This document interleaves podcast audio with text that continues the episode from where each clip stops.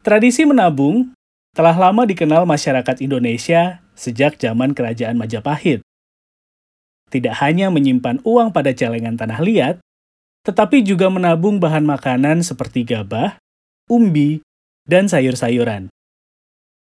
Sebuah data dari proyek penelitian Purba Kala mengungkapkan, Majapahit disebut sebagai lumbung pangan bagi Asia Tenggara kala itu.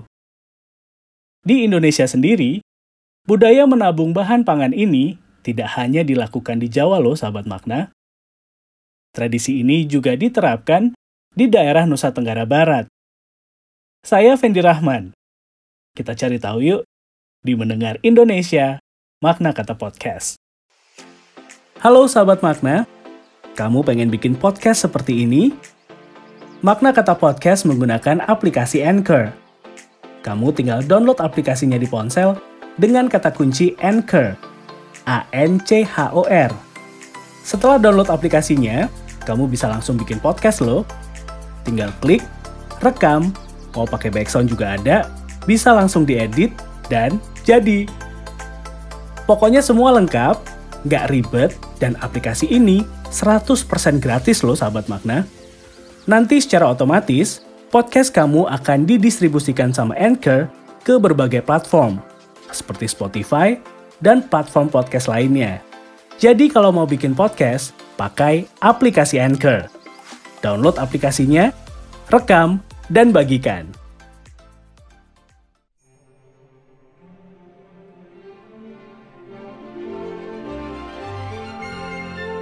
Budaya menyimpan bahan makanan suku Mbojo, Nusa Tenggara Barat, ditandai dengan bangunan yang bernama Uma Lengge, sahabat Makna. Tempat ini adalah rumah panggung kecil berukuran 2x3 meter dengan 4 tiang sebagai penyangganya.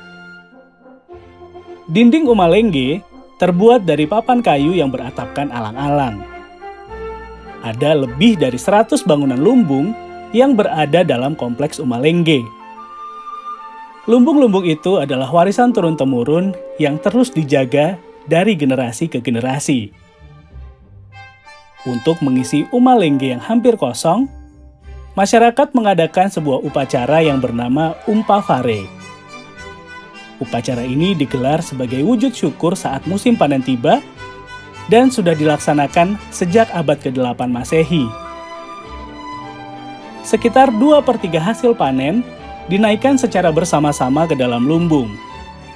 Tidak hanya padi, masyarakat suku Mbojo juga dikenal keterampilannya dalam menanam jagung dan juga sorghum, sahabat Makna. Ada aturan khusus untuk mengambil stok bahan makanan dalam Uma Lengge. Masyarakat dilarang untuk mengambil bahan pangan lebih dari 2 kali dalam seminggu. Aturan ini secara konsisten diwariskan untuk mengajari anak cucu mereka agar tidak serakah. Lumbung juga tidak boleh kosong. Jika hasil panen hanya cukup untuk 6 bulan, mereka diperbolehkan mengambil stok pada saat-saat akhir saja. Selagi warga bisa berusaha, mereka harus bekerja untuk memenuhi kebutuhan sehari-hari. Selain itu, hasil panen juga pantang untuk dijual atau ditukarkan barang yang lain. Warga di sana tetap diminta untuk bekerja demi memenuhi kebutuhan hidupnya yang lain. Jadi, gimana? Tertarik nggak buat mengikuti konsep ini? Kalau kamu punya saran, masukan, atau ide yang keren, saya tunggu emailnya di maknakatapodcast@gmail.com. Atau bisa juga via DM Instagram di @maknakatapodcast. Terima kasih sudah mendengarkan Makna Kata Podcast. Fendi Rahman pamit. Kita ketemu minggu depan ya.